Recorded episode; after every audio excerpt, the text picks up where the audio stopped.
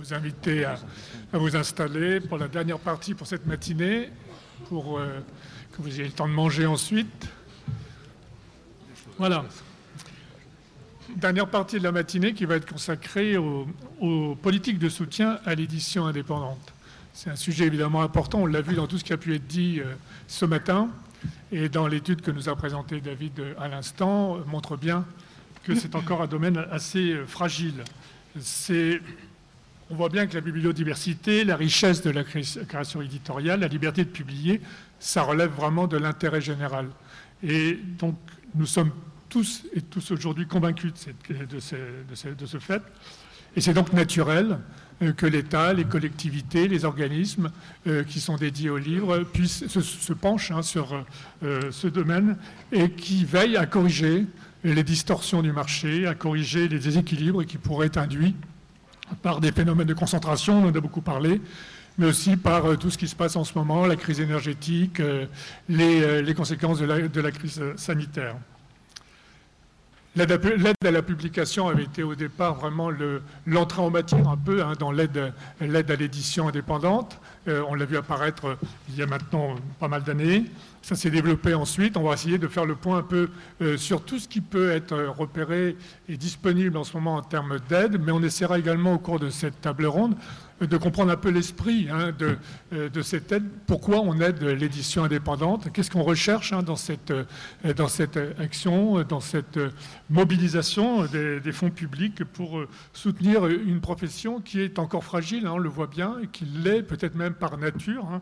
Euh, dans le travail de définition qu'on a pu entendre ce matin, on sent que cette notion de pauvreté est un peu intrinsèque à la notion d'édition indépendante. Savoir si pour autant euh, ça doit être une fragilité, euh, c'est peut-être ça aussi la question qu'on doit se poser aujourd'hui. Alors pour y répondre, hein, je vais être court parce qu'on a peu de temps, donc je voudrais que surtout euh, nos invités puissent avoir un temps de parole le plus large possible.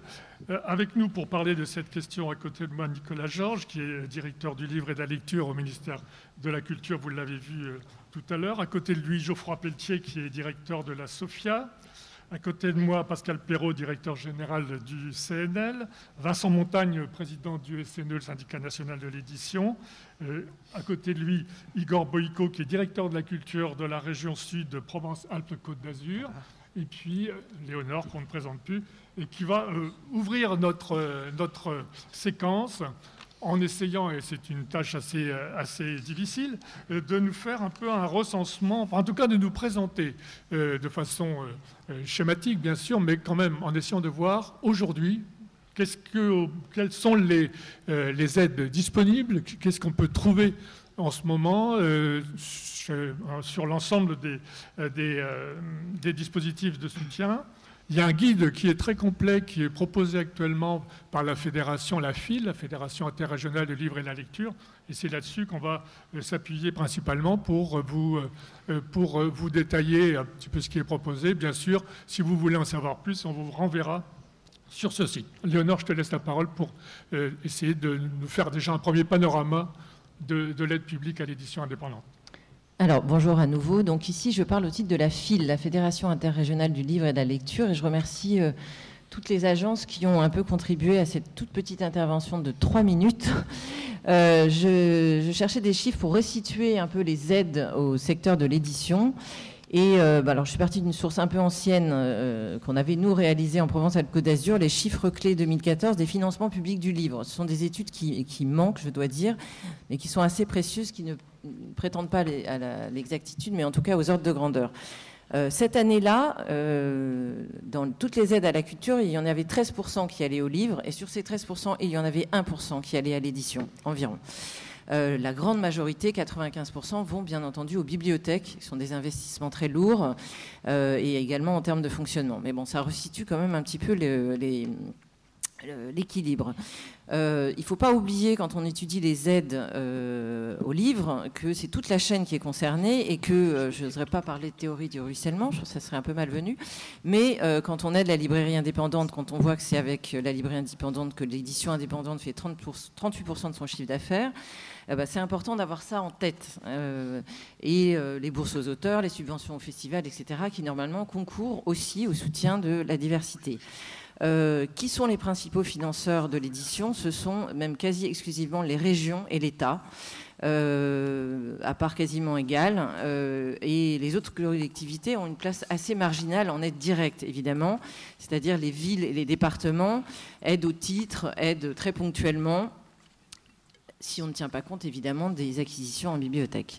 Par ailleurs, il ne faut pas oublier dans le paysage qu'il y a plein d'autres aides parallèles euh, qui vont de, des, passes culturelles en région ou le passe culture national aux aides purement économiques qui ne sont pas étudiées ici. Euh, voilà. Alors, ce fameux guide des aides de, euh, des aides de la file hein, que vous trouvez en ligne, il est un peu unique. C'est le seul endroit où vous pouvez trouver toutes les aides qui existent. Et la file, c'est-à-dire l'ensemble des agences et l'équipe centrale, ont recensé près de 70 aides. Alors, je, malheureusement, je vous déçois tout de suite, puisque comme il y a beaucoup d'aides régionales, vous ne pouvez pas du tout prétendre à 70 aides. Elles sont euh, classées par région et on a fait une typologie. Alors, qu'est-ce qu'on trouve?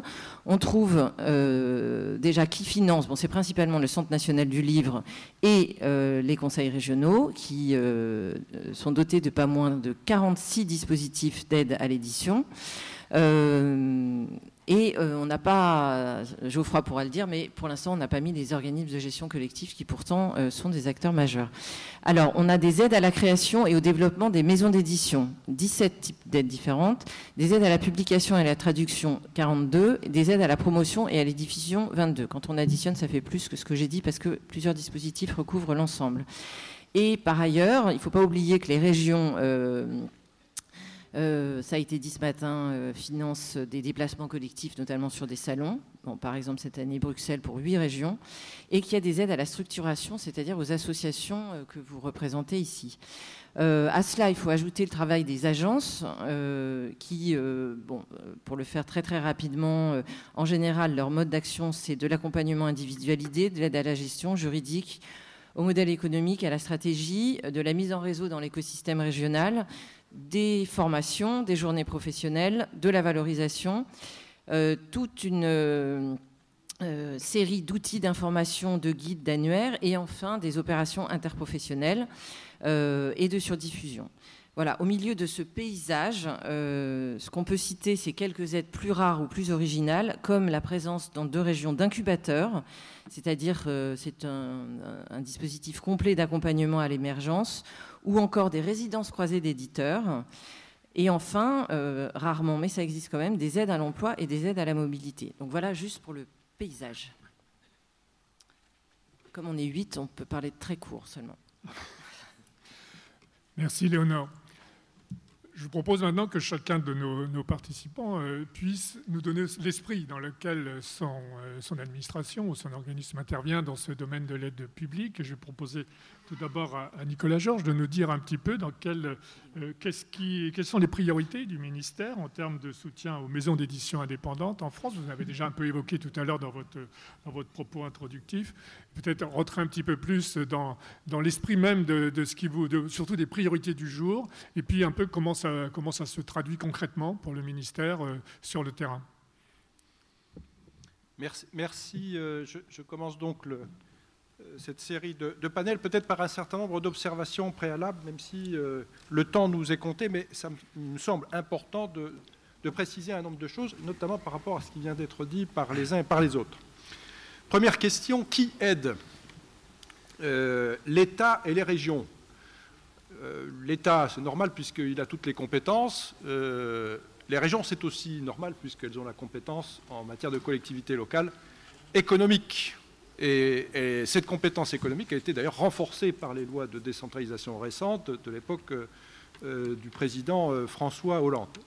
Donc c'est tout à fait normal. Euh, et on peut se dire, ah oui, bah, c'est dommage que les départements, c'est dommage que les, communes n'aident pas. D'ailleurs, elles ont un certain nombre de capacités à intervenir. Mais c'est normal, puisque dans ce, ce millefeuille politique qu'est la France, les gouvernements successifs ont essayé de, mettre un peu de rationalité dans les compétences, et la compétence générale de l'économie, euh, elle est aux régions. C'est d'ailleurs euh, pour cette raison que, j'y reviendrai tout à l'heure, les, contrats euh, qui sont passés entre l'État, le CNL et les collectivités locales sont passés avec les régions. C'est bien parce qu'elles ont la compétence économique. Donc il ne faut pas s'étonner de, ce fait que seules les régions, en tout cas que les régions interviennent plus massivement de ce point de vue-là. Deuxième, deuxième remarque. il se trouve que je, travaille dans une direction générale qui s'appelle la Direction générale des médias et des industries culturelles. Et donc, euh, il y a toute une partie pour le livre qui garde une certaine spécificité. Et puis, euh, mes collègues du service des médias s'occupent euh, de la télévision, de la presse et également du cinéma. Et pour travailler régulièrement avec eux, nous savons que la filière du livre, et d'ailleurs qui a donné à ce pays l'un de ses récents ministres de la Culture, la filière du livre est peu aidée. Et euh, on peut avoir différentes visions de cette affaire, dire que c'est bien dommage qu'elle ne soit pas aussi aidée que le cinéma. Le cinéma vit d'aide publique français. Et depuis bien longtemps, tout le modèle du cinéma français, dans l'histoire, a été fondé euh, sur cette rivalité, ou en tout cas sur ce positionnement vis-à-vis -vis du cinéma américain. Et son système de financement s'est fondé sur ces questions-là. Euh, le livre euh, vit du sien, comme on disait sous l'Ancien Régime. C'est-à-dire que ces acteurs économiques sont indépendants au sens où, bien ma foi, ils ne dépendent pas au moins d'une personne publique pour vivre. Donc ça vaut pour les éditeurs, ça vaut bien entendu pour les auteurs, et ça vaut pour les libraires. Et ça, c'est quelque chose que je trouve plutôt sain dans des métiers qui sont des métiers du secteur concurrentiel. Donc le livre est peu aidé. Alors je n'ai pas les chiffres en tête, d'ailleurs je ne sais pas s'ils ont été un jour ou l'autre faits, qui permettraient effectivement de, montrer le niveau des aides publiques ou des transferts publics, directs ou pas, hein, parce qu'il y a beaucoup de transferts publics qui ne sont pas visibles, euh, et en particulier dans le livre. Mais quand on parle de, l'aide euh, peu importante pour le livre, on parle surtout d'aide directe, peu aidée. Deuxièmement, et c'est une conséquence directe de ça, euh, le livre est peu aidé, il est assez fortement régulé en revanche. Et le, principal élément d'intervention vis-à-vis du secteur du livre, il faut que vous l'ayez en tête, c'est plutôt les régulations publiques. Et ces régulations, elles sont très fortes. C'est au nom en particulier de ces régulations, et on y reviendra peut-être, que nous avons pu mettre en, en place, que nous avons pu faire passer, et d'ailleurs ce n'est pas passé encore, la disposition de la loi d'Arcos sur les frais d'expédition. Ce n'était pas gagné. Il n'y a pas 36 secteurs où aujourd'hui l'administration, votre serviteur, a la capacité à fixer par une norme du pouvoir exécutif le niveau des frais d'expédition. Ça n'existe quasiment plus aujourd'hui dans un pays libéral comme la France, et comme on le fait dans l'Union européenne. Donc c'est un secteur assez fortement régulé. Évidemment, on l'a dit, je l'ai dit en introduction, la régulation ne suffit pas forcément, elle ne suffit peut-être plus, en particulier comme on a des éléments comme aujourd'hui d'augmentation des coûts de production, etc. Euh, nos amis ont parlé euh, du fait que, oui, ces régulations, ces aides étaient fondées sur des éléments d'intérêt public. Et incontestablement, pour fonder les interventions des pouvoirs publics, il faut qu'il y ait l'intérêt général qui est derrière. Euh, cet intérêt général, par rapport à mes collègues de la DGMIC, il a aussi ses limites, ces limites sur lesquelles nous réfléchissons actuellement, et c'est aussi intéressant. Vous qui êtes intéressés par ces problématiques de concentration, petit contre gros, on l'a dit, on a dit les limites, en tout cas de cette vision du monde, on s'intéresse aujourd'hui à savoir si euh, les protections dont bénéficie, par exemple, le secteur de la presse au nom euh, de la liberté d'opinion, qui sont très fortes à Bruxelles, pourraient à un moment ou à un autre, ou dans notre Constitution, s'appliquer au livre. Parce qu'après tout, le livre, c'est aussi un moyen de communiquer et de former l'opinion. Aujourd'hui, ce n'est pas du tout évident. Mais ça nous permettrait, et j'ai déjà en tête vos questions, de travailler de façon plus facile, parce qu'aujourd'hui ce n'est pas possible, à des tarifs postaux, par exemple. Je ne parle pas des questions budgétaires qu'il y a directement, mais en tout cas vis-à-vis des blocages bruxellois sur des sujets de ce type. Une fois que j'ai mis tout ça, qui à mon avis éclaire quand même un peu le débat, je viens plus particulièrement aux, aides de l'État. Bien entendu, mes collègues du CNL, c'est aussi l'État, mais enfin, c'est un opérateur, et vous expliqueront quelle est la vision de l'opérateur. Mais l'État intervient directement, pas moi. Hein. Moi, je n'ai pas d'argent. J'essaye d'en demander euh, chaque année euh, au PLF, avec l'accord de mon cabinet, mais je n'ai pas d'argent. Et je suis sans doute d'ailleurs pas forcément le mieux placé pour vous parler, puisque tout se passe pour les éditeurs que vous êtes qui ne sont pas des éditeurs du cluster parisien ou germano-pratin, se passe dans les territoires, dans les régions, avec nos services, qui sont les services déconcentrés, des DRAC. Et c'est finalement peut-être plutôt des DRAC qui auraient dû porter leur parole et la vision des choses que nous partageons avec eux. Mais enfin, je vais faire le, travail de, vision des choses à grosse maille. Donc l'État intervient. Rapidement, parce que vous allez épuiser votre temps de parole. J'ai épuisé mon temps de parole. Mais c'est pas pour, c'est pour, vous, pour éviter de vous donner des chiffres.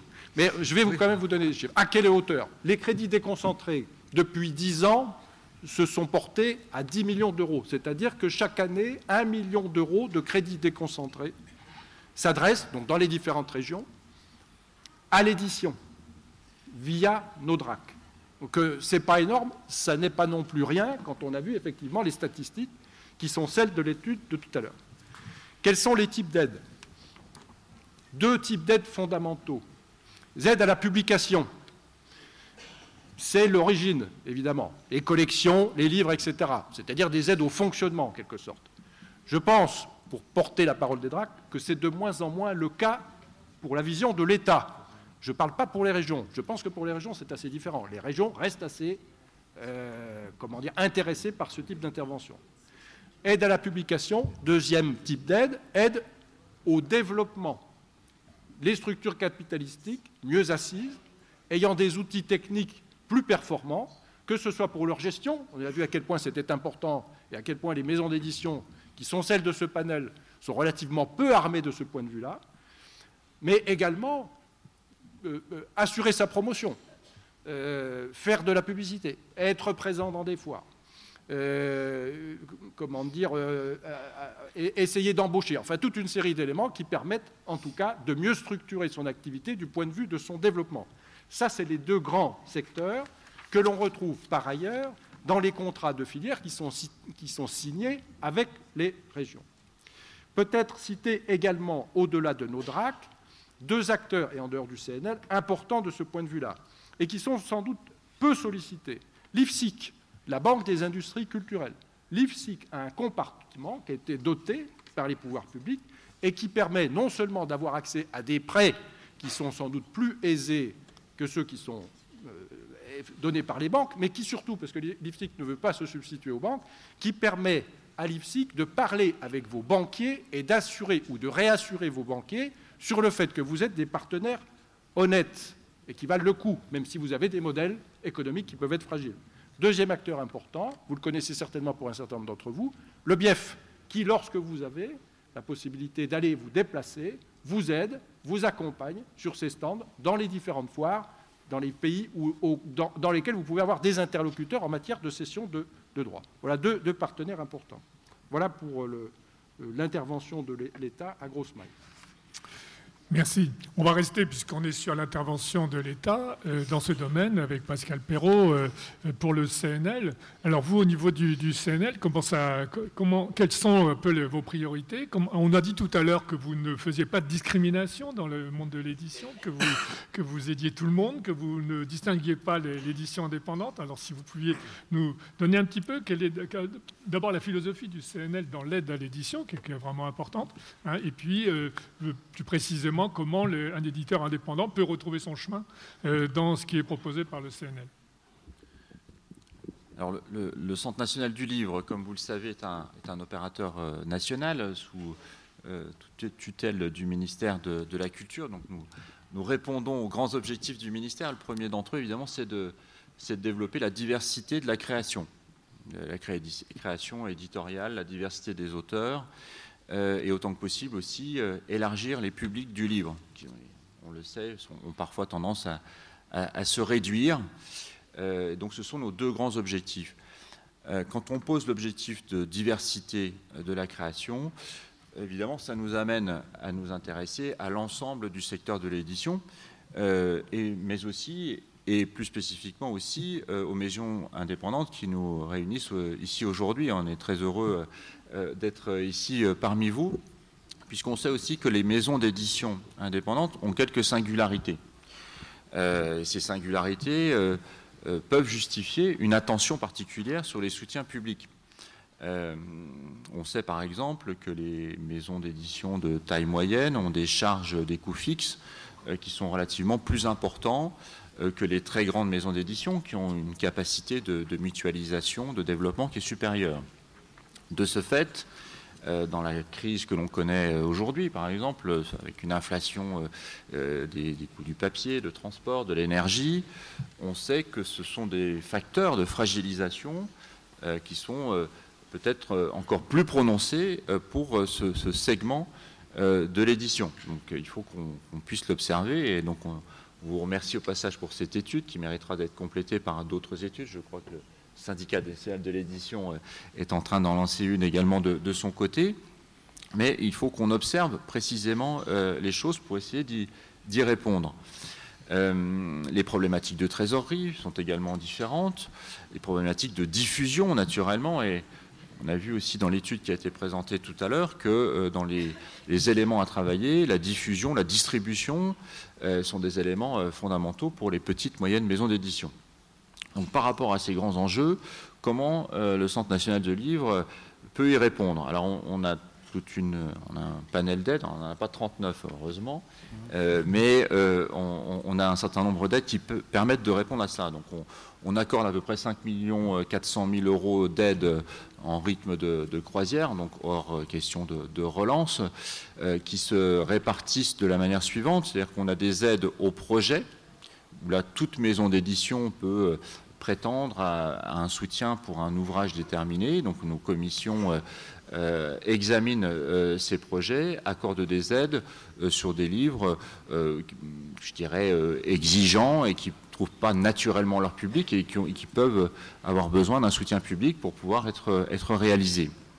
nous aidons particulièrement aussi la traduction, puisqu'on sait que les, coûts de traduction pour euh, diffuser les ouvrages euh, à, l'étranger ou au contraire pour faire connaître des ouvrages en, France sont particulièrement élevés et peuvent être une vraie problématique pour les, maisons d'édition.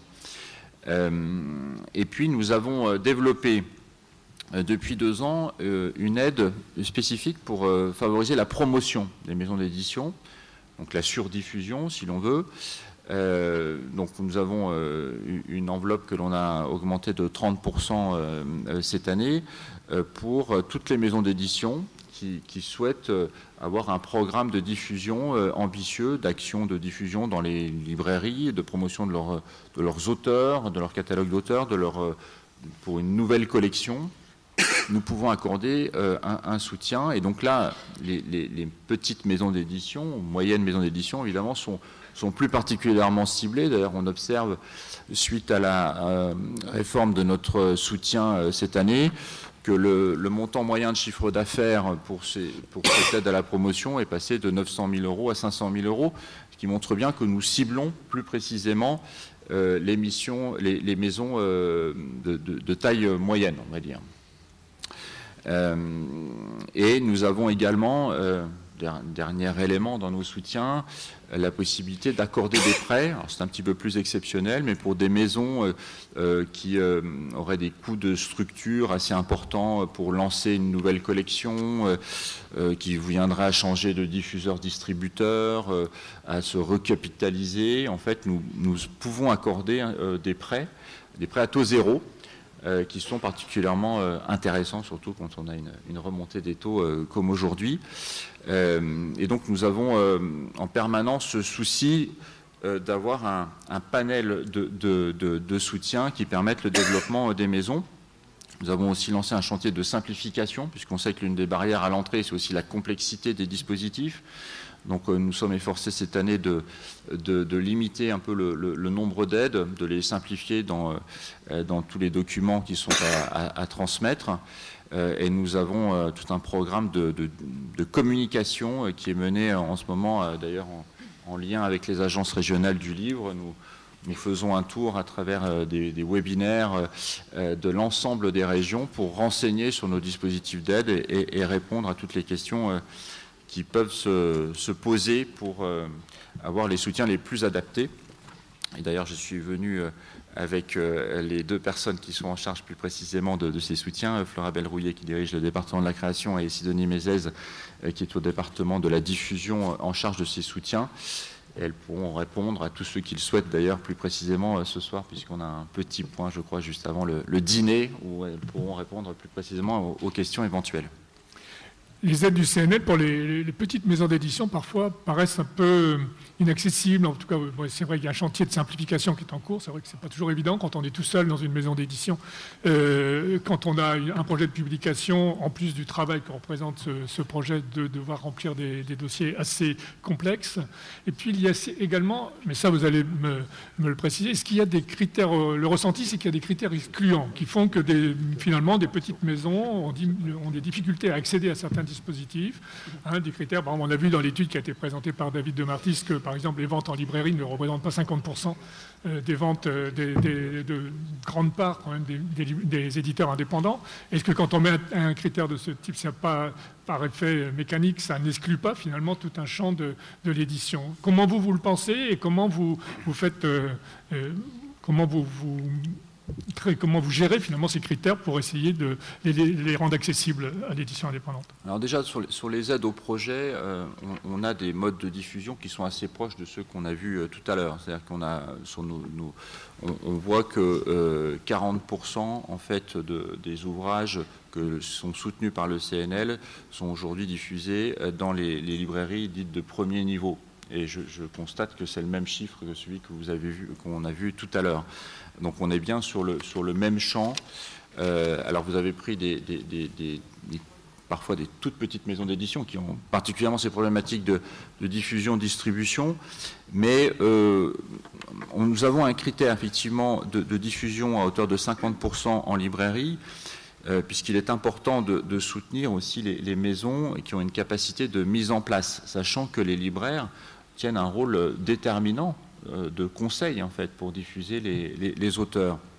Mais nous avons assoupli euh, quand même ce, critère euh, au mois d'octobre pour prendre en compte aussi l'autodiffusion des éditeurs. Donc il y une nouveauté, nous avons eu cette remarque à plusieurs reprises, et donc dans notre chantier simplification, on a intégré l'autodiffusion pour prendre en compte ces, 50%.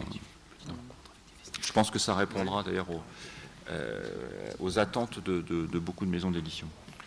Je vous rappelle qu'il y, aura un temps, bien sûr, pour les questions de la salle hein, tout à l'heure, si vous voulez euh, qu'on rentre plus dans les tâches. On va continuer notre tour de table avec euh, Igor Boïko, qui est directeur de la culture de, la région Sud. Pourquoi une, collectivité comme la région Alors, on l'a vu, hein, la compétence économique, bien sûr, est importante. On sait bien quand même que l'aide à l'édition euh, s'appuyait aussi beaucoup sur cette compétence culture partagée entre les différentes collectivités territoriales, et c'est surtout là-dessus que ça s'était appuyé au départ sur l'aide à la publication. Pour vous, en tant que directeur de la culture de, la région qui nous accueille aujourd'hui, euh, qu'est-ce qui, peut motiver une collectivité comme la région d'aller euh, euh, soutenir un segment de, la chaîne du livre comme l'édition indépendante?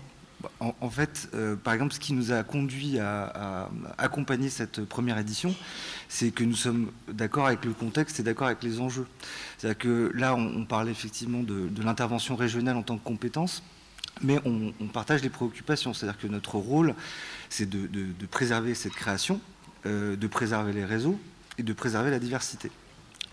Donc de faire ça comme ça, c'est aussi de pouvoir se doter d'outils, et l'ARL est vraiment notre je dirais, bras armés pour une compréhension de l'écosystème, euh, c'est de se doter d'outils de compréhension parce que mieux on comprend, mieux on agit. Donc là, en l'occurrence, euh, nous sommes très heureux d'être euh, avec vous sur cette première édition et ça répond vraiment à une meilleure efficience des politiques publiques de ce point de vue. Alors évidemment, quand on parle de, l'économie du livre en, région, c'est quelque chose qui est très large. En fait, la, vice-présidente l'a énoncé. Euh, on a des crédits qui sont préservés, donc on a, un prisme fort sur, euh, l'édition et sur euh, le livre en général, puisque sur l'économie du livre, on met plus de 3,7 millions d'euros.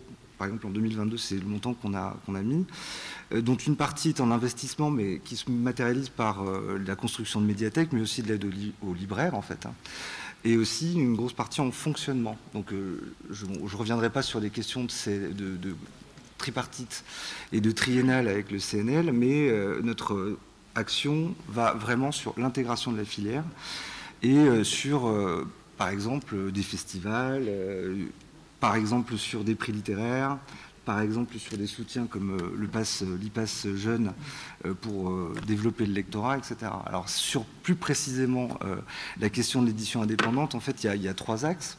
Euh, il y a l'axe qu'on appelle euh, soutien à l'édition pure, c'est-à-dire ce qu'on appelle des cartes blanches, sous le même principe que nous pouvons faire d'autres cartes blanches de soutien. Donc là, pour le coup, nous avons euh, une dotation d'environ en 2022 de 200 000 euros pour environ 53 projets.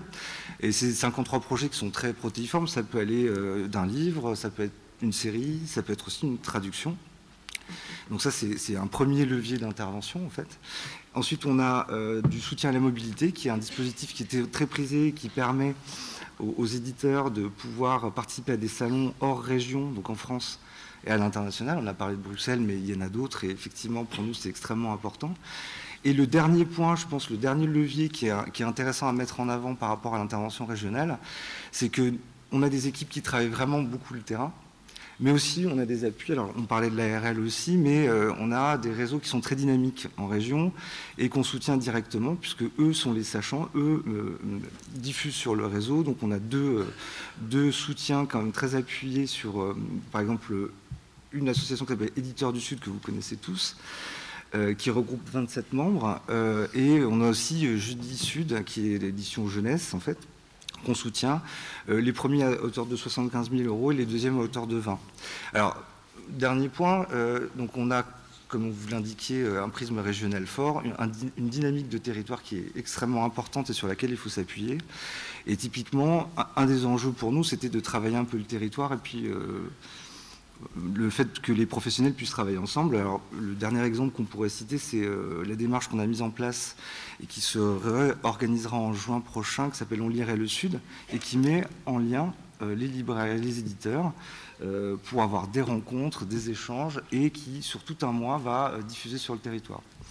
Donc voilà un peu les enjeux chez nous, et aussi des éléments chiffrés qui vous permettent de donner des ordres de grandeur qui ne sont pas neutres, dans un contexte de raréfication économique, puisque nous sommes encore une fois en reconduction de ce type de dispositif. Merci. Dans chaque région, bien sûr, il y a des dispositifs qui sont, euh, qui sont variables hein, selon votre, votre région d'implantation. Hein, bien sûr, vous les connaissez plus ou moins. Allez voir ce qu'il y a sur les, sites des différentes, des différentes régions et surtout mettez-vous en relation avec votre agence euh, régionale pour le livre et qui saura vous aiguiller euh, vers les dispositifs qui vous seront le plus adaptés. Pour continuer notre tour de table, Geoffroy Pelletier, si vous prenez un, micro, vous, vous êtes directeur de, la SOFIA, la Société française des intérêts des auteurs de l'écrit. Alors euh, là, vous êtes plus tourné vers les auteurs, mais il se trouve que vous êtes aussi l'organisme de, collection, de, gestion collective et qui, euh, et qui euh, vous gérez principalement les produits du droit de prêt en bibliothèque et de la redevance sur la copie privée. Ce ne sont pas des aides, hein, ce sont des droits, mais là où il peut y avoir aide, c'est d'aider les éditeurs à accéder à ces droits peut-être nous présenter un petit peu votre activité, parce que vous avez aussi parmi, euh, euh, vos, actions des aides directes que vous apportez euh, aux manifestations littéraires, à tout ce qui peut aider indirectement les auteurs qui sont au cœur de votre action. Merci Laurent. D'abord, merci à, Dominique et à Léonore pour leur invitation. On est, très heureux, nous, et très fiers de, soutenir à la SOFIA ces premières assises nationales de l'édition indépendante et on espère que ça ne s'arrêtera pas vendredi soir et qu'il y aura une, et qu'il y aura une suite. Euh, la, SOFIA, c'est un, organisme de gestion collective, donc on a une position peut-être un tout petit peu particulière. Effectivement, Léonore, on n'accorde pas d'aide euh, directe à l'édition ou, euh, aux auteurs. en revanche, on, perçoit et on redistribue des droits, des droits collectifs, le droit de prêt et, la gestion et la rémunération pour copie privée, qui peuvent pratiquement s'apparenter en fait à un soutien direct euh, à l'édition, puisqu'il n'y a pas de contrepartie, c'est de la marge nette finalement euh, qui est reversée euh, aux, éditeurs même pas dans, les contreparties non plus de dossiers de subvention à faire. Ça, ça peut être intéressant. Euh, c'est de la marge nette qui est vraiment versée aux éditeurs et qui peut les aider dans leur politique d'édition de, et, de, et de création. On gère deux catégories de, droits principalement et les deux sont d'ailleurs perçus et reversés à parité entre les auteurs et les éditeurs. Ça a été fixé par la loi, par le législateur euh, à, l'époque. Le premier, c'est le droit de prêt en bibliothèque que vous connaissez euh, probablement. Elle est basée sur deux contributions, une contribution de l'État et une contribution des fournisseurs de livres qui collectent euh, et qui reversent euh, un montant qui est prélevé sur les acquisitions de livres par les bibliothèques de prêt. Ça représente environ chaque année 16 millions d'euros de droits qui sont reversés à parité aux auteurs et aux éditeurs et qui nous servent aussi à financer une partie du régime de retraite complémentaire des, auteurs du livre. Deuxième, deuxième catégorie de droits, c'est la copie privée numérique. Alors, c'est un montant qui est prélevé sur tous les, tous les achats, toutes les acquisitions que nous faisons, que vous faites, de euh, supports numériques permettant la copie et la sauvegarde d'œuvres protégées. Alors elle a longtemps été euh, uniquement le fait de la musique et de l'audiovisuel, quand on parlait de copie privée mécanique, je parle des cassettes audio et, vidéo, euh, pour ceux à qui ça parle encore.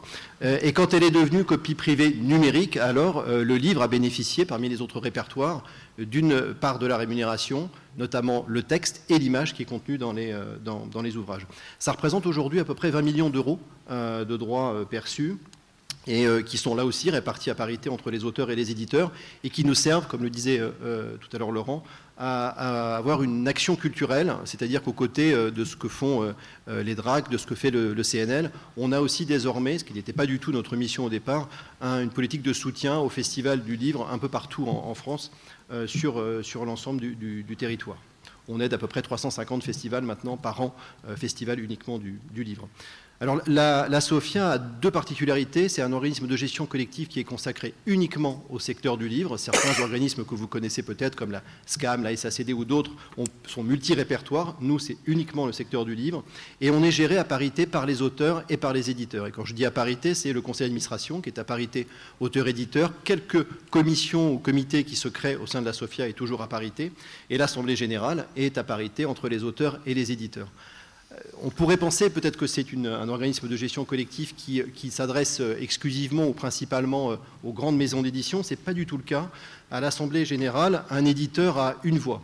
Euh, quel qu'il soit, Flammarion, Gallimard, Dargaud, Monsieur le Président du SNE, a le même nombre de voix que n'importe quelle petite maison d'édition qui est adhérente de la SOFIA. On représente aujourd'hui à peu près 11 500 auteurs et 465 maisons d'édition. Ça représente à peu près 800 marques éditoriales. Et euh, Laurent, j'ai donc fait le petit travail que tu m'avais demandé de regarder comment se répartissaient euh, euh, les maisons d'édition. Alors, il n'y a pas de définition, je n'avais pas de définition avant ce matin précise de la petite édition. Je me suis intéressé aux, maisons d'édition qui avaient moins de 100 titres au catalogue. Je n'ai pas connaissance hein, des chiffres d'affaires des maisons d'édition, je ne vais pas le savoir. Et on a plus de la moitié, en fait, des maisons d'édition adhérentes qui ont moins de 100 titres euh, au catalogue euh, à la SOFIA. On a même euh, un petit peu moins de 200 qui ont moins de 50 titres et 85 d'entre elles qui ont même moins de 20 titres. Donc oui, la petite édition est représentée au sein de la, au sein de la SOFIA. quand on sait que le maximum, l'éditeur le plus important, présente 190 000 titres, et que notre médiane est à 80 titres, alors oui, on a une forte représentation, une forte représentativité des petites maisons d'édition. En revanche, 465 maisons d'édition adhérents, c'est peut-être pas représentatif de l'ensemble des maisons d'édition indépendantes qui peuvent, euh, exister. J'ai aussi fait le petit travail sur les chiffres euh, de ce qui pouvait être euh, perçu sur la copie privée. Et là, j'attire tout de suite votre attention sur une différence entre la copie privée et le droit de prêt. La copie privée n'est reversée qu'aux éditeurs et auteurs adhérents des organismes de gestion collective, là où le droit de prêt, lui, est reversé à l'ensemble des maisons d'édition et des auteurs, qu'ils soient ou non adhérents des organismes de gestion collective. Sur la copie privée, donc qui ne concerne que nos éditeurs adhérents, les éditeurs qui ont moins de 20 titres au catalogue perçoivent en moyenne, alors ça dépend des secteurs selon les taux de copie des, secteurs, mais perçoivent en moyenne 3600 euros par an. Et je parle là des tout petits éditeurs, ceux qui ont moins de 20 titres au catalogue. Si on s'intéresse aux, marques éditoriales, sur les 800 marques éditoriales qui sont représentées, les 400 marques éditoriales qui ont le plus de titres, au-dessus de 130 titres au catalogue, euh, oui, elles perçoivent 26 000 euros euh, par an de moyenne de copies privées, là où celles qui sont en dessous de 130 titres, les 400 plus petites, perçoivent 4 000 euros en moyenne. Mais l'écart n'est pas énorme finalement entre euh, les unes et les, autres. Pourquoi? Parce qu'on est sur des sommes non documentées dans la copie privée. Je ne vais pas rentrer trop dans le détail, mais on ne sait pas quels sont les titres qui ont fait ou pas l'objet d'une copie euh, sur un support euh, euh, numérique. En revanche, on a des études d'usage qui nous permettent de savoir quels sont les secteurs qui sont plus ou moins copiés. Et surtout, il y a une décision qui a été prise au tout début, au moment de la création de la, SOFIA, et notamment par des éditeurs les plus importants, pour pas que l'ensemble de, la, de la copie privée aille justement uniquement aux grandes maisons d'édition, le calcul ne se fait pas uniquement sur le nombre de titres, et encore moins sur le chiffre d'affaires, encore une fois qu'on ne connaît pas, mais sur une part forfaitaire, c'est le c'est finalement le secteur où, quel que soit le nombre de titres, vous, êtes, vous éditez en, majorité, et une part variable qui, elle, est sur le nombre de titres. Ce qui fait qu'on n'a pas un effet consistant à ne rémunérer avec la copie privée que les éditeurs qui présentent le catalogue le plus, euh, important. Le deuxième catégorie de droit, c'est le droit de prêt. Je vais essayer d'aller assez vite. Euh, là, ça concerne tous les éditeurs. Euh, notre mission consiste à évidemment verser en, priorité et plus facilement aux éditeurs qui sont adhérents, mais on doit verser les sommes à l'ensemble des éditeurs, puisque là, on est sur des sommes documentées. On sait quels sont les titres qui ont fait l'objet d'une acquisition par les bibliothèques, donc on sait précisément à qui sont dus les droits correspondants. Euh, donc le droit de prêt est reversé à plus de 2600 éditeurs. Là, on commence à se rapprocher, je pense, euh, des chiffres qui ont été annoncés ce matin. 2600 éditeurs concernés, avec un montant moyen chaque année d'à peu près 4600 euros, euh, sachant que le titre le plus rémunéré n'atteint finalement que 5500 euros par an. Je parle là du titre qui est le plus rémunéré, donc partagé à parité entre les auteurs et les éditeurs. Pourquoi là aussi on, a choisi dès le départ, et, là c'est le législateur aussi qui a décidé ça dès le départ, de baser le calcul de répartition du droit de prêt, non pas sur le nombre de prêts en bibliothèque par ouvrage, ce qui aurait conduit à rémunérer en priorité peut-être les ouvrages de best-sellers et ceux qui sont euh, le plus euh, empruntés en, bibliothèque, mais sur le nombre d'exemplaires qui font l'objet d'une acquisition par les bibliothèques. Ce qui fait qu'on a évité cette question de, best-seller, que finalement aujourd'hui, notre répartition de, droits de prêt elle traduit l'extrême diversité des acquisitions des bibliothèques et donc l'extrême diversité de la publication des éditeurs, puisque chaque année, c'est plus de 650 000 titres différents qui sont concernés par le, reversement au titre, du droit de prêt. Dernier point, et après je vais, euh, conclure là, euh, euh, il y a donc une différence entre le droit de prêt et la copie privée numérique. Il faut que vous adhériez à un organisme de gestion collective pour percevoir la copie privée numérique. Ce n'est pas le cas pour le droit de prêt. Et là, j'ai une mauvaise nouvelle, vous n'avez pas le choix. Les auteurs ont le choix entre plusieurs organismes de gestion collective. Vous, éditeurs, vous n'avez le choix que d'adhérer à la SOFIA, puisqu'on perçoit l'ensemble des sommes pour ce qui est de, l'édition. Euh, si notre tête ne revient pas à certains auteurs, ils peuvent aller ailleurs. Hum, là, je suis désolé pour vous, mais si vous voulez percevoir la copie privée numérique, il faut adhérer à la, à SOFIA. Et puis, il y a d'autres droits de gestion collective. J'en cite juste un, c'est le droit de reprographie, qui est géré par un autre organisme qui s'appelle le CFC. Euh, et là aussi, je vous invite à adhérer au CFC pour percevoir l'ensemble des sommes qui, euh, qui, vous sont dues au titre du droit de, reprographie. Et puis, dernier point, alors on n'a pas d'aide directe. Troisième dernier point, je crois. Troisième dernier point, mais je, tu, me connaissais avant, donc tu n'es pas surpris. Euh, dernier, troisième point, on n'a pas d'aide directe, mais c'est vrai que dans le cadre de l'action culturelle, on soutient essentiellement des, festivals du livre. On a pu, pendant la crise sanitaire, parce qu'une ordonnance du gouvernement nous, nous y a autorisé, on a pu aussi soutenir, via le, le dispositif qui avait été mis en place par le Centre national du livre, l'aide d'urgence aux petites maisons d'édition, de la même façon que le CFC aussi euh, a participé à, cette action. Donc oui, on n'a pas d'aide directe aux auteurs, mais cette répartition des droits et cette, distribution des droits euh, nous semble être un soutien important aussi à l'édition et à toute l'édition. Merci Geoffroy. Vincent Montagne, vous êtes euh, prenez peut-être vous procurer un micro. Vous êtes euh, président du syndicat national de l'édition et on sait combien euh, peut être important l'action d'un syndicat professionnel dans l'élaboration des dispositifs de soutien.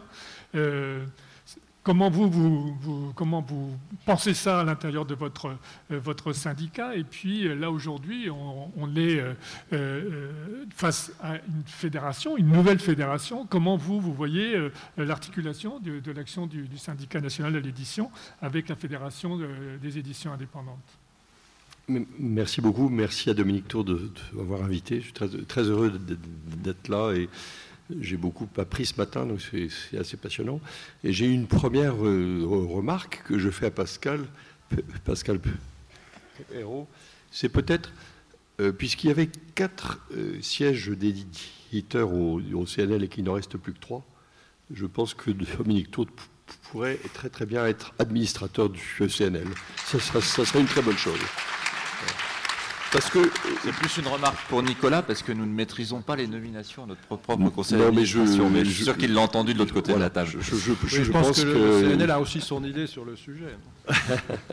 Non, je pense que c'est un sujet qui est le reflet de la de complexité des aides que vous avez entendues, le, nombre d'aides euh, euh, régionales et nationales. Moi, j'ai découvert ça en, en arrivant au syndicat, c'est-à-dire que il y a un, long continuum du, travail entre le, syndicat national de l'édition et, l'État. Et les dossiers sont, innombrables. Nous, avons à peu près 400 consultations juridiques chaque année des éditeurs de toutes les tailles, fiscales, sociales ou, simplement juridiques. Donc c'est très complexe. Je ne vais pas reprendre tout ce qui a été fait, mais quand on lutte contre le, photocopiage, ben, c'est des initiatives éditoriales au, départ. Lorsqu'on obtient le prix unique du, livre numérique, c'est exactement la même chose. Lorsqu'on met en place une lutte contre le piratage, idem. Et je crois qu'on on, pourrait prendre tous les exemples de ce qui a été mis en place année après année. Et, la, discussion avec l'État a été toujours très exceptionnelle, on peut, le dire, puisque la plupart des, lois ont été adoptées à l'Assemblée, au Sénat, à, l'unanimité droite-gauche, ou, de gauche-droite selon les mandatures. Mais je, pense que c'est très, important. Et il y a en fait, euh, lorsque Nicolas Georges disait en introduction que euh, nous, nous, éditeurs, globalement, nous prenons la responsabilité du patrimoine intellectuel d'un auteur. Je pense qu'on s'inscrit absolument dans le, temps long et on sent qu'on a, on a ensemble une responsabilité. Je pense qu'il y a aussi un continuum de, de, la taille des maisons d'édition. Euh, bon, ça c'est ma conviction, mais euh, j'ai 33% des maisons adhérentes qui ont un associé unique et un quart euh, qui, ont, font moins de 300 000 euros de, chiffre d'affaires. Donc, donc, on a euh, euh, toutes les tailles. On a affaire à, une concentration indéniable dans, dans, le, secteur, voulu aussi par l'État. il y avait 800 fédérations au global, l'État en veut 150, donc le SNE est en train de fusionner avec le SNEP et le, SDEM, donc édition phonographique et les éditions musicales. Donc cette, ce regroupement, il n'est que le reflet aussi de, ce que l'on voit en concentration. Donc moi je pense qu'il faut, mon intervention doit être courte parce que euh, on, est simplement en train de, là de vous dire, euh, regardons ce que l'on peut faire ensemble. Euh, travaillons. Toutes les tailles sont absolument importantes. Euh, vous servez les intérêts de 11 000 auteurs, euh, c'est ce que j'ai lu. Euh, il y a aussi les 100 000 auteurs auto-édités. Un auto-éditeur, c'est un éditeur, parce qu'il édite. Donc je pense qu'il faut, il faut, il faut avoir ce sens de la responsabilité progressive. Il y a beaucoup de maisons d'édition qui, qui ont des, des, catalogues avec peu de titres. Il y a beaucoup de grosses maisons qui ont trop de titres. Je n'arrête pas de, le dire, que je, que je, le dis fréquemment. Il faut lutter contre la surproduction, surimpression. C'est vraiment un travail important. Donc, en, le faisant ensemble, je pense qu'on pourra être très efficace. Voilà. Je, pense, je voudrais simplement rappeler qu'on a essayé de faire un centre euh, de, de distribution mutualisée il y a 15 ans et qu'on n'y est pas arrivé. Je pense que c'est un sujet probablement à reprendre parce qu'on voit aussi des grands distributeurs qui ne veulent plus de, petits éditeurs. Donc c'est un sujet qui est un, sujet d'ordre collectif et qui requerra le, soutien des politiques, des politiques publiques. Et donc, euh, voilà, je pense qu'il y a plein de points, mais travaillons ensemble. Merci. Merci.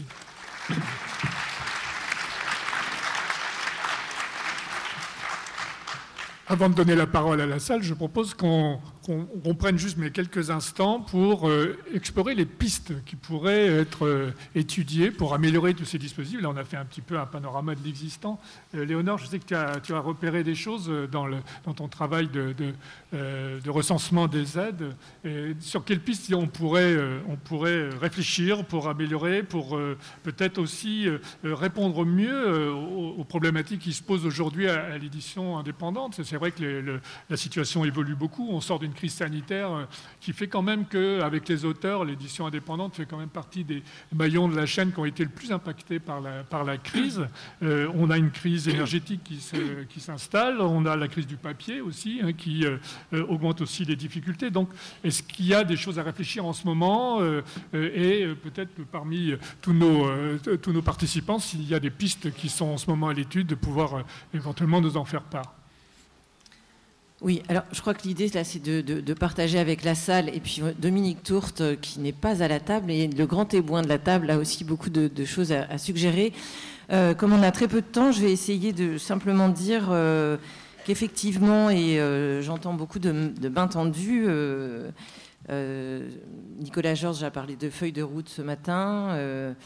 Euh, Vincent Montagne, euh, je trouve ça très appréciable, propose de travailler euh, sur la question de l'édition indépendante. Donc, effectivement, dans le contexte de surproduction et de crise écologique majeure, il faut se poser les bonnes questions et, et peut-être prendre les devants pour proposer de nouveaux types d'aides. Alors, comme on a vu que pour l'édition indépendante, l'enjeu, c'est ni l'emploi ni le niveau de chiffre d'affaires, mais que ce sont des aides culturelles avant tout. Euh, moi, essayé de demander pourquoi, enfin, comment euh, aider surtout ceux qui en ont besoin et peut-être cesser d'aider ceux qui n'en ont pas besoin. Ça, c'est une première question. Et comment aider mieux et éventuellement aider plus? Euh, les budgets sont très contraints, ça a été dit, mais est-ce que c'est indélébile? Après tout, on peut peut-être reposer la question. Euh, comment aider mieux? Alors, c'est évidemment repenser certaines aides ou en inventer de nouvelles. Alors, je tiens à. Je trouve ça. Euh, par exemple, le CNL est particulièrement remarquable de donner tous ces chiffres. Donc, c'est aussi euh, permettre de se poser des questions. C'est-à-dire que vous avez le bilan annuel qui donne tous les, tous les éditeurs aidés. Il y a beaucoup d'éditeurs qui ne sont pas indépendants. Enfin, si on considère que Gallimard ou Actes Sud, qui ont été cités par exemple, ne sont peut-être pas tout à fait indépendants. Euh, on a la question des aides à l'investissement qui ne sont pas partagées par toutes les régions et euh, qui pourraient être très importants pour euh, les éditeurs. On a plutôt des aides à la publication, mais peu d'aides à l'investissement. Ensuite, il y a la question de revoir certains critères. alors, parfois, il y a des plafonds, des planchers, pardon. On a vu que le CNL en avait supprimé un, mais moi, je pose la question est-ce qu'il n'y aurait pas possibilité de réfléchir à des plafonds de chiffre d'affaires au-delà duquel on se dirait bah, peut-être c'est pas nécessaire euh, d'aider ou en tout cas on ne peut pas comme on ne peut pas aider tout le monde. Euh, euh, c'est une, une, vraie question. Avant, il y avait au CNL un plancher à 100 000 euros. Il a disparu. Est-ce que, par exemple, le plancher que moi je trouve déjà extrêmement élevé de 10 millions, quels sont les éditeurs indépendants qui font 10 millions de chiffre d'affaires, qui a été posé par la fédération. C'est la fédération qui a posé. Ça, je pense qu'on peut tous y réfléchir. Euh, bah, déjà, si on mettait 10 millions, ce serait pas mal, mais bon, voilà, comme, comme, euh, comme plafond. Euh, ensuite, peut-être instaurer un nombre maximum d'aides par an ou un plafond en montant ou en alternance, y compris toutes les collectivités et l'État ensemble. Ensuite, il y a tout un pan qui concerne plutôt euh, de répondre à des enjeux sociétaux. Alors, je pense, euh, chers messieurs, à l'égalité homme-femme, très présente à la table. l'égalité, euh, enfin, des critères de. Je trouve que les aides publiques, les aides publiques font réfléchir tout à chacun. Les éditeurs sont parfaitement libres de ne pas du tout demander d'aide et de faire parfaitement ce qu'ils veulent. C'est c'est quand même formidable. S'ils veulent euh, prétendre à des aides, alors on leur demande de répondre à certains critères. Et en fait, ces certains critères poussent, tirent toute une, euh, profession à réfléchir à certaines choses. Alors ce sont des choses très générales, comme l'égalité homme-femme, bon, les salaires, euh, tout le pan écologique, euh, il y a beaucoup de collectivités qui réfléchissent actuellement sur les questions de papier, qui en fait concernent surtout l'imprimerie, mais euh, pourraient euh, également concerner l'édition qui s'y est mis depuis très longtemps. Mais on a peut-être des critères, de la clarté dans les labels à poser. Il y a tout un travail de communication, d'information qui est aussi à, réaliser. Ensuite, moi, je me posais une question sur des aides remboursables. C'est-à-dire que à partir du moment où un titre est devenu rentable, voire très rentable, et qu'il a bénéficié d'aide, est-ce que c'est normal, euh, ça, ne serait pas normal de dire, bah, finalement, euh, on trouve un système pour que euh, l'éditeur qui a été très aidé, soit, soit il y a une petite période de jachère, enfin bon, je pense qu'il y a des systèmes à imaginer. Et ensuite, il y a évidemment toute la question de l'éthique vis-à-vis des auteurs de réfléchir à la pratique des avaloirs, la pratique de la progressivité des droits, etc. Euh, enfin, pour faire rapidement, des questions qui se posent. Donc là, on va poser beaucoup de questions, ça, va être frustrant là aussi, mais euh, euh, toutes les aides aux projets collectifs et aux projets structurants, par exemple l'aide pour développer l'outil libre de gestion qui sera présenté ce soir, tout à fait au hasard. Voilà. Et comment aider plus? Je vais un peu vite, mais alors j'entends que Bercy ne veut pas de nouvelles taxes, mais Bercy changera peut-être. Et puis, il y a des élections régulièrement. Mais euh, alors, j'ai trouvé un exemple très intéressant. C'est assez instructif de, souvent de se pencher sur d'autres euh, secteurs. L'industrie de la mode, archi-polluante, comme on le sait, euh, réfléchit à des taxes à la surproduction. C'est-à-dire des pièces qui seraient vendues à plus de 100 000 exemplaires, bah, ça, ça, donnerait lieu à des taxes. Je trouve ça intéressant quand la taxe sur l'édition a disparu il y a quelques années. Euh, et puis, bon, évidemment, le sujet clé de la diffusion-distribution, est-ce qu'on n'aurait pas à réfléchir sur euh, tous ces camions euh, remplis de cartons, parfois remplis d'un seul titre, à l'aller, au retour? Comment est-ce qu'on pourrait réfléchir tous ensemble?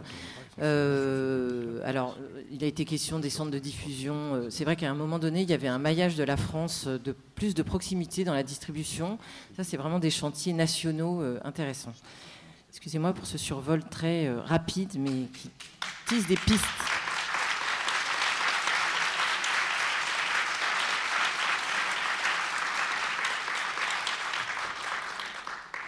Nous avons notre grand témoin, Dominique Tourbe. C'est un peu paradoxal, la fédération n'est pas représentée autour de cette table. Donc, euh, euh, je propose qu'on vous, donne le, vous donne le micro tout de suite pour que vous puissiez réagir à tout ce qu'on a pu entendre tout de suite concernant les aides public à, l'édition indépendante.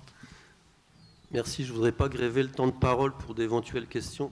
je suppose des questions qui, pourront être nombreuses. Merci à, vous toutes et tous. J'avais euh, des questions pour le, CNL, mais finalement, Léonore, tu as, bien. Euh, ça recoupe tout à fait mes, questions et mes interrogations. C'est vrai que le caractère vertueux de la publication des chiffres euh, fait qu'on que, peut y lire et constater certaines choses. L'énorme disparité entre, entre les aides versées en direction des régions et, les aides euh, versées en direction de l'Île-de-France, ça m'a toujours frappé. Je, m'étais même amusé euh, il y a un temps à faire un graphique qui mettait tout cela en image. C'était assez, assez troublant. voilà la difficulté que représente pour un, petit éditeur euh, le montage d'un dossier, le temps, le calendrier aussi des commissions. Euh, je crois que très souvent on a, fait remonter aussi cette, difficulté à être euh, à, se caler dans ce, dans, ce, rythme de tenue des commissions, voilà, qui, qui peut fonctionner sans doute pour des, pour, des maisons de, l'importance à pouvoir se projeter dans le long terme et qui ne correspond pas à, la réponse à une actualité particulière ou une nécessité particulière d'une maison euh, de, sortir un titre euh, qui pourrait être aidé par, le CNL.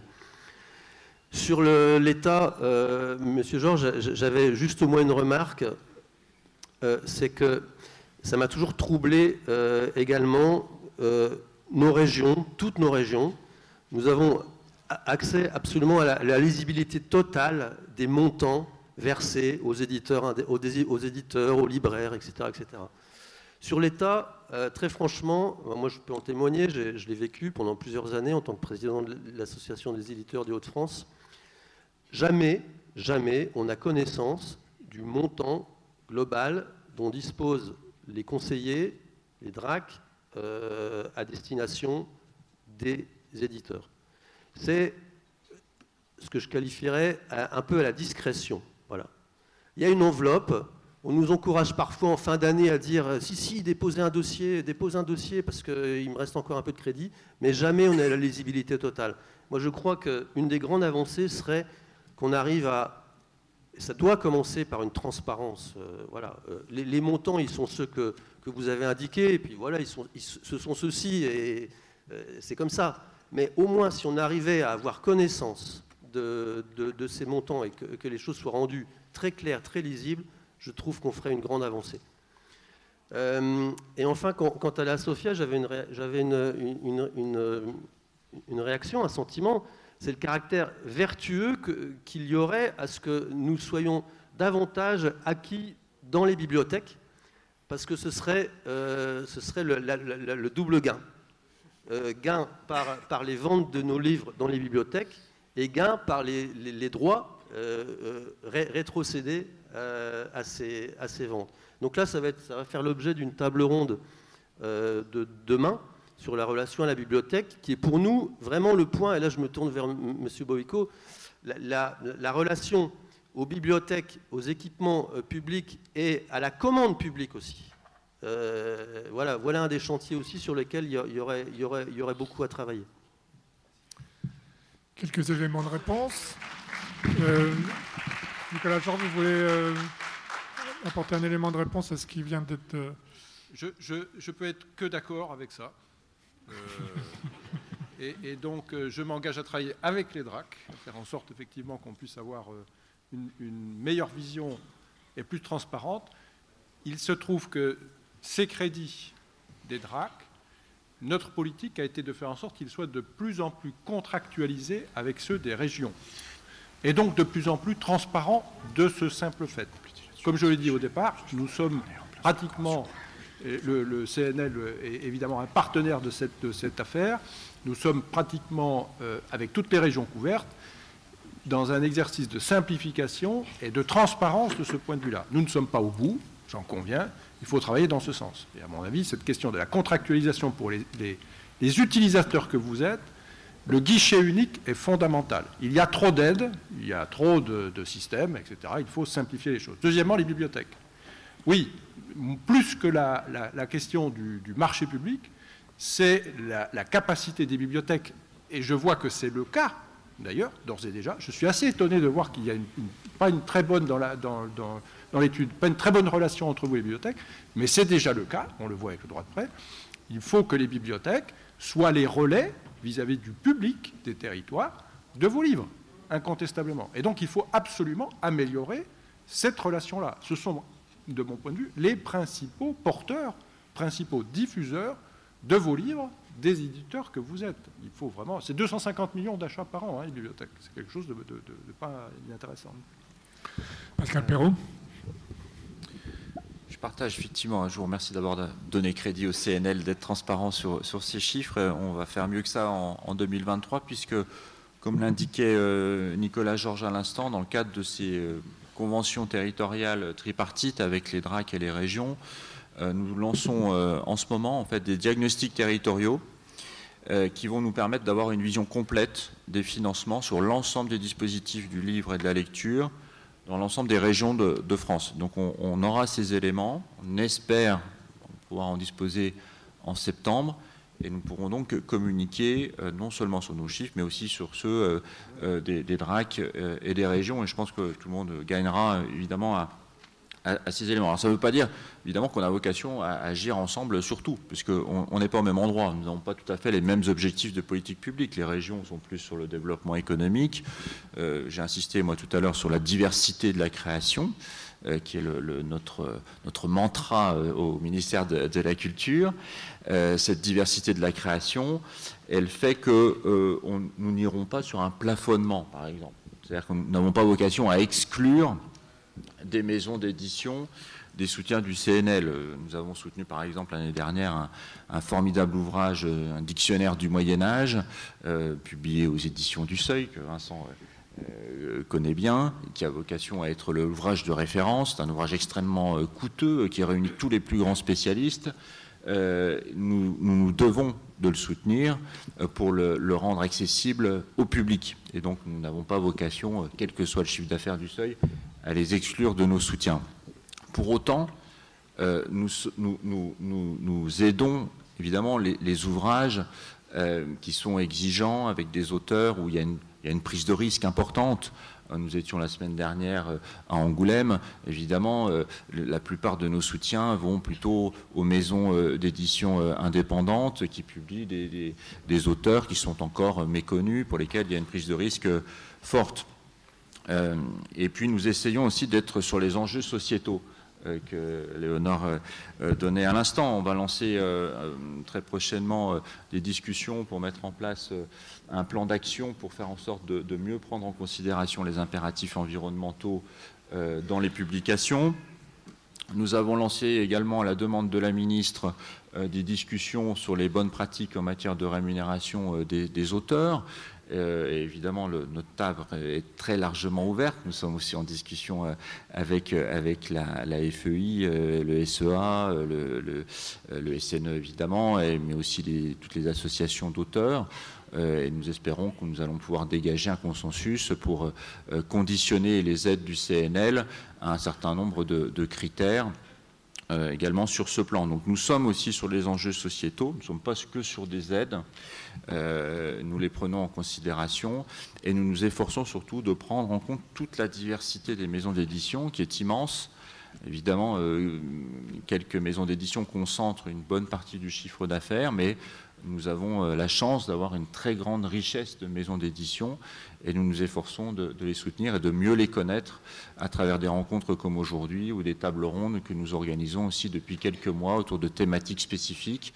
Au mois d'octobre, nous avons étudié par exemple l'évolution des charges des maisons d'édition, l'inflation, le prix du papier, euh, pour mieux connaître en fait les, enjeux de chaque maison et pouvoir y répondre euh, de manière adaptée à travers nos soutiens. Merci. Je vous ferai Pelletier très vite, parce que je voudrais qu'on ait le temps malgré tout de prendre quelques questions. C'est mon quatrième dernier point. de manger bientôt. C'est même passé l'heure de manger. Euh, juste Dominique, vous avez tout à fait raison sur les acquisitions des bibliothèques. Euh, juste préciser qu'il ne s'agit pas que des acquisitions des bibliothèques municipales. Euh, sont les acquisitions des bibliothèques départementales, sont les acquisitions des bibliothèques associatives, des centres de documentation des collèges et des lycées, des bibliothèques universitaires. Donc c'est vraiment tous les secteurs qui sont, qui sont concernés par ces acquisitions de bibliothèques. Il ne faut pas l'oublier dans ce, dans, ce, dans ce double gain dont vous parlez à, juste titre.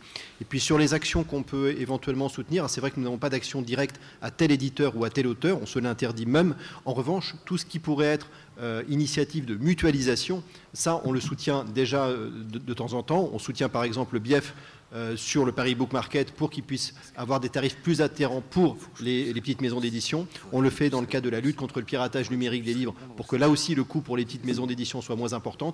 Tout ce qui pourrait concourir à une mutualisation des efforts, et la fédération en est le premier exemple, euh, pourrait peut-être, dans la limite de nos disponibilités et de ce que la loi nous autorise, être un, soutien aussi à ces actions.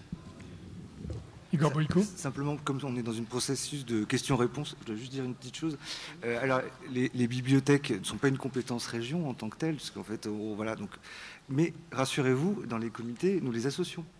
Et nous associons aussi des libraires. Donc nous avons quand même cette vision euh, d'inclure dans les, dans les comités qui ont un avis consultatif la, la dimension de diffusion.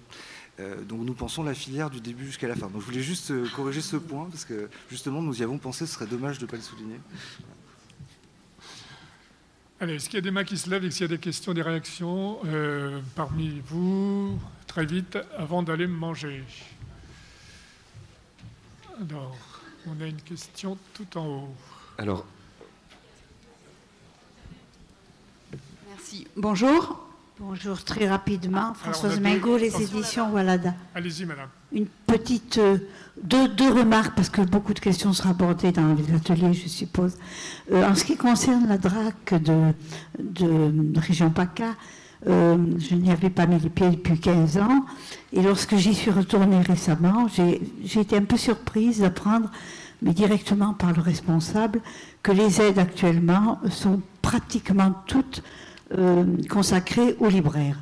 Donc, de ce côté-là, en PACA, c'était possible d'obtenir une aide. Euh, en ce qui concerne la diffusion-distribution, on a parlé de problème. Euh, la, distribution, plus ou moins, je rends hommage à la générale du livre, Librest, qui assure la distribution de beaucoup de petits éditeurs. Mais la situation qui est dramatique, je pense que mes confrères le confirmeront, c'est la diffusion. La diffusion actuellement est concentrée euh, euh, pour certaines maisons et certains diffuseurs, est très concentrée. Énormément de petits éditeurs n'ont pas de diffusion, donc ni le temps, ni les moyens de parcourir la France ou d'utiliser les différents réseaux, enfin pour des raisons très chronophages, euh, souvent, sans diffusion, on ne peut pas avancer. Et d'autres questions pourraient être abordées. Ailleurs, le, rapport aux bibliothèques, moi je, fais de la petite et même micro-édition par moment depuis 40 ans, euh, j'ai vu les choses évoluer. même si on est reçu par des bibliothèques, on ne peut pas euh, il y a des marchés publics, on ne peut plus vendre directement. C'est vrai que le marché est, difficile. La, ma question maintenant, dans ah, de toute cette dramatisation, c'est est-ce qu'il n'y aurait pas moyen de question et peut-être concret, plus concret, immédiat, est-ce qu'il n'y aurait pas moyen de mutualiser avec l'aide de la fédération euh, un, secrétariat qui aiderait les petits éditeurs dans la demande de subventions? Parce qu'elles sont extrêmement complexes avec des volets artistiques administratifs qui prennent beaucoup de temps et de compétences. Et une mutualisation de cette aide pour les demandes de subventions serait peut-être utile. Est-ce que ça sera possible? Voilà ma question. C'est une question qui s'adresse à la fédération, ça. Qui est un micro Bonjour, euh, ici, là, sur votre gauche. Non, allez-y, allez-y, posez votre euh, question, Marion Charlet, après. Voilà, euh, ici. je représente les éditions Marion Charlet, installées dans le Vaucluse. Donc la question, c'est pour Monsieur Boico. voilà, parce qu'on est dans la même région. Il y a un très je voulais parler des, des délais des dispositifs d'aide à l'édition. Euh, qui sont parfois très longs et donc assez éloignés en fait de nos réalités économiques puisque euh, on est à peu près là entre janvier, euh, fin janvier, début février au moment où on doit rendre les dossiers pour, prétendre à ces dispositifs d'aide à l'édition. Ce sont des dossiers où on doit présenter des manuscrits finis. parfois, bon, c'est mon cas avec un corpus iconographique important. Et on a euh, le retour euh, parfois 9-10 euh, mois plus tard. Alors le CNL réduit un peu ces, délais, mais c'est un délai quand même qui existe. derrière, nous, éditeurs, bah, on a des engagements économiques, de planning. On a nos auteurs derrière qui nous disent comment, mais vous cherchez un financement, mais nous, on est pressés d'avoir notre bébé, etc. Est-ce que euh, d'autres personnes euh, vous font ce retour? Et est-ce que euh, ce c'est sur la table? Est-ce que vous envisagez effectivement de, pouvoir réduire à un moment ces délais qui sont très longs? Alors, oui, c'est une demande qui remonte souvent, ça. Hein, alors, donc, en effet, alors c'est une demande qui remonte souvent. Bon, ce qu'on est en train d'expliquer, c'est que on aide vraiment au plus près les libraires. On a expliqué comment ce qu'on faisait pour l'édition indépendante. Donc on a une vraie dynamique. En revanche, elle s'inscrit quand même dans un cadre euh, légal qui fait que, euh, par exemple, quand vous déposez des dossiers, vous avez un comité qui est réuni, qui lit beaucoup de dossiers, qui rend un avis d'expert, et ensuite ils font un vote. Donc il y a quand même deux logiques qui s'inscrivent par rapport à ça, qui font que, par exemple, si vous déposez un dossier, qu'est-ce qui se passe? voilà. Alors le délai pour moi. J'ai toujours été bref dans toutes mes réponses, je ne manquerai pas à l'exercice. Donc en, général, on s'attache à faire en sorte qu'un dossier qui se déposait en janvier soit voté en juin. Oui, Donc effectivement, c'est six mois. Et une réponse, et une réponse au mois d'octobre. Bah, probablement quand elle n'est pas positive, mais ça peut ah, arriver euh, aussi. Mais enfin, en tout non, cas, non, non, au dépôt du dossier, c'est ce qu'on explique. En l'occurrence, le principe est celui-là. Et c'est le principe qui est vrai pour tout le soutien à la création qu'on peut faire. Hein. On fait ça sur euh, le spectacle vivant, sur euh, le cinéma, et c'est les, les mêmes enjeux qui sont des enjeux, par exemple, euh, de logo, qui sont des enjeux bah, d'association d'autres financeurs. Donc, en gros, la règle, elle est là. Elle est à la fois de traiter les dossiers de la, de façon la plus exhaustive possible, avec le meilleur avis possible, et aussi de rentrer dans la logique, je dirais, de validation de l'exécutif. Donc, en gros, en général, les, c'est janvier pour juin. Voilà, mais euh, il y a peut-être un cas particulier. Euh. Mutualisation, est-ce qu'il peut y avoir une réponse à la, question sur la mutualisation oui, Un outil et puis Dominique, je ne sais pas si vous pouvez répondre à la question tout à l'heure sur la mutualisation de, de, la demande de subvention. Ah, alors, l'idée d'avoir un service collectif. Oui, très simplement, la fédération d'abord ne peut pas tout, d'une part, et d'autre part, ne pas oublier qu'elle est l'agrégation d'associations d'éditeurs. Donc je pense que c'est plus dans la prérogative et la, fonction et le, travail normal d'une association d'éditeurs que, éventuellement euh, d'accompagner des ressources guides dans la constitution des dossiers. Pour, que, euh, pour répondre à, la proposition de URPS, je vous propose encore une, une ou voire deux questions courtes pour qu'on ait le temps de manger et aussi d'aller rendre visite euh, à celles et ceux qui sont les exposants là-bas. Ah oui, bonjour, Joël euh, Lévesque, les éditions à contresens, Hauts-de-France. Je voulais m'adresser au CNL au sujet de ces 50% de vente aux libraires pour pouvoir accéder aux, aux aides. Alors c'est très important parce qu'on constate sur le terrain que plus un éditeur réussit à vendre en dehors du libraire, plus il vend en dehors, plus il fait connaître ses auteurs par des euh, salons du livre, différentes manifestations, plus un peu plus tard, l'acheteur va s'adresser au libraire. Donc si on ne l'aide pas au départ, eh bien on n'aura pas ce cercle vertueux. Je ne sais pas si je me suis bien exprimé. Hmm. Donc, est-ce que j'ai bien compris que ce seuil allait disparaître? Non. Non. Non, ça n'a pas été dit ça. Il, me semblait bien également. Il y, a, eu un contresens, si vous me permettez la plaisanterie. Euh, non, ce seuil de 50% de diffusion euh, existe toujours. Pour nous, évidemment, c'est le gage, encore une fois, de, soutenir des éditeurs qui sont en capacité de mettre en place les livres aussi et d'assurer pour leurs auteurs euh, une bonne diffusion des ouvrages. Nous l'avons simplement allégé dans sa conception, puisque nous prenons désormais en considération non seulement la diffusion en librairie, mais aussi l'autodiffusion directe euh, par l'éditeur, ce qui n'était pas le cas jusqu'au mois d'octobre dernier. Donc on, l'a assoupli, euh, mais on ne l'a pas supprimé. Une dernière question? Encore deux questions. Une là, la dernière viendra ici. Allez-y. Oui, je, me lance. Donc moi, je suis euh, chargée du livre à la région Grand Est. Donc je suis technicienne, en fait, comme on dit dans le, dans le jargon, euh, dans le jargon, c'est-à-dire très simplement ceux et celles qui écrivent les dispositifs à proposer aux élus et mmh. qui instruisent les dossiers. Donc ça me semblait aussi important de, donner aussi euh, mon point de vue. Je crois qu'on est beaucoup de collègues euh, des services techniques des régions à être présents dans la salle et c'est important de répondre à certains points, notamment peut-être très rapidement sur la mutualisation du dossier. Parce qu'en Grand Est, alors je ne vais pas vendre la région même si c'est tentant, on a un formulaire unique bien avant les contrats de, de territoire. C'est-à-dire que pour la DRAC et la région, c'est un dossier Pardon, c'est un seul dossier à remplir. Euh, tout le monde en est très content. Et là, c'est de la vraie simplification administrative qui n'a pas été décidée par des élus, qui a été décidée par des services techniques. Et là, en fait, je pense qu'il faut aussi, à un moment donné, décorréler un peu les choses. Il y a les exécutifs politiques. Et nous, au service de région, on passe notre temps à les persuader que soutenir des éditeurs indépendants, c'est super important. Parce que autant les libraires il voit à peu près ce que c'est. Je caricature et je suis à 800 km de mon élu. Donc ça, ça, ça va, vous répéterez rien. Mais euh, les libraires indépendants, ils voient. Ils voient médiatiquement, ça marche. Les manifestations littéraires, ils voient aussi parce que souvent, ils en ont sur leur territoire où ils sont maires.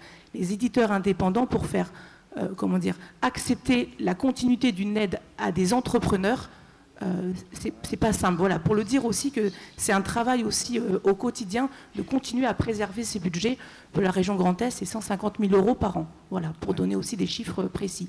Mais sur la mutualisation, euh, nous sommes très contents de notre formulaire unique, mais tout ça va bientôt s'effondrer avec la, volonté des administrations, je pense au point de vue général, du téléservice. C'est-à-dire que la région Grand Est développe son téléservice pour du dépôt en ligne dématérialisé. Le CNL est en cours de, ou est en train de le faire, la DRAC également. Et même si tout ça converge pas encore d'une manière technique, on est en train de voir que cette multiplication de portails dématérialisés de dépôt d'aide est en train, en fait, finalement, d'affaiblir nos volontés techniques de guichet unique. Parce que ce sont des, portails, des maths qui ne sont pas interopérables entre eux. En tout cas, moi, on m'a dit que ce n'était pas possible que la DRAC accède finalement à mes dossiers futurs. Donc voilà, juste ce point de vigilance peut-être des décideurs, de dire le guichet unique, on est tous techniciens convaincus, mais il faut donner, nous donner la possibilité de pouvoir le continuer, le euh, le mettre en œuvre. Et le deuxième point sur la question des comités, et ce que disait Léonore euh, sur la question en fait de quand est-ce qu'on s'arrête d'aider un éditeur indépendant? Et je peux vous dire que c'est la question qui irrigue et je pense l'ensemble de, nos comités d'instruction. c'est l'espèce de délicat équilibre entre la perfusion le et en même temps, quand est-ce qu'on arrête, euh, qu'on arrête d'aider un éditeur? Nous, on n'a plus les moyens d'aider des nouveaux entrants, des nouveaux éditeurs qui s'installent et d'aider les historiques. Donc comment on travaille ces critères, cette rotation, cette pondération? On a, mis des, on, a changé notre aide. Donc on espère que ça va évoluer. Mais à quel moment l'aide, en fait, elle est là pour passer des paliers et, euh, accompagner une sorte d'autonomie? Mais c'est ultra délicat et personne ne, veut régler la, n'a envie de régler cette question-là, en fait. À, un moment donné, à chaque comité, on dit si on n'aide pas cette aide, on ne le lâche pas. S'il n'a pas cette aide, il est cuit. Et ça, c'est des choses dont il faut aussi avoir euh, conscience que les techniciens des régions sont aussi vos interlocuteurs, je parle des éditeurs. Et pour répondre sur la question de la dame sur les délais, et après, pardon, j'arrête, je, suis très longue, c'est que n'hésitez pas à joindre les techniciens des régions parce qu'on vous donne les réponses, je ne devrais pas le dire non plus, mais vraiment en off. Vraiment, n'hésitez pas, n'hésitez pas. Vraiment, moi, le nombre de fois où, sous réserve du vote des élus, etc., euh, je donne des indications qui font comprendre à l'éditeur euh, de manière très rapide qu'il aura l'aide. Donc n'hésitez pas à joindre les techniciens des régions, ils sont, ils sont là pour vous en fait. Merci. Alors c'est filmé. Hein.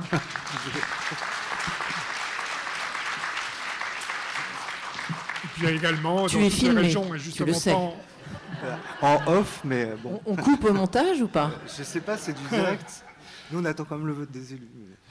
Et il y a aussi les agences régionales pour le livre pour vous accompagner, bien sûr, sur tout ça. Un peu particulier en Grand Est, puisque vous n'avez pas d'agence actuellement.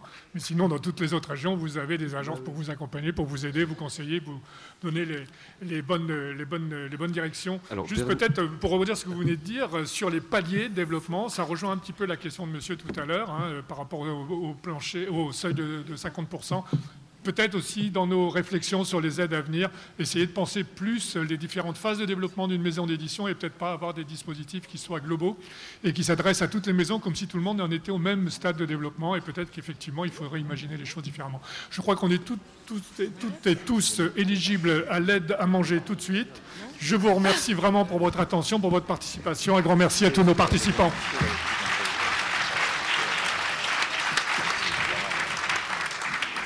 Et, n'oubliez pas de répondre au questionnaire. On est censé reprendre à 14h, mais peut-être que 14h15, ça sera mieux. N'hésitez pas à aller voir les intervenants pour leur poser des questions directement et poursuivre la discussion. Merci. Et en profiter aussi pour aller visiter les stands des exposants à votre droite, qui sont venus, qui ont été très très patients euh, toute la matinée, puisqu'en fait on n'a pas fait de pause. D'ailleurs, bravo euh, à vous, spectateurs, d'avoir euh, résister et passer ce, moment où ils y avaient survécu. Voilà. Allez voir euh, les éditeurs, les traducteurs, les imprimeurs qui sont euh, à droite. Voilà.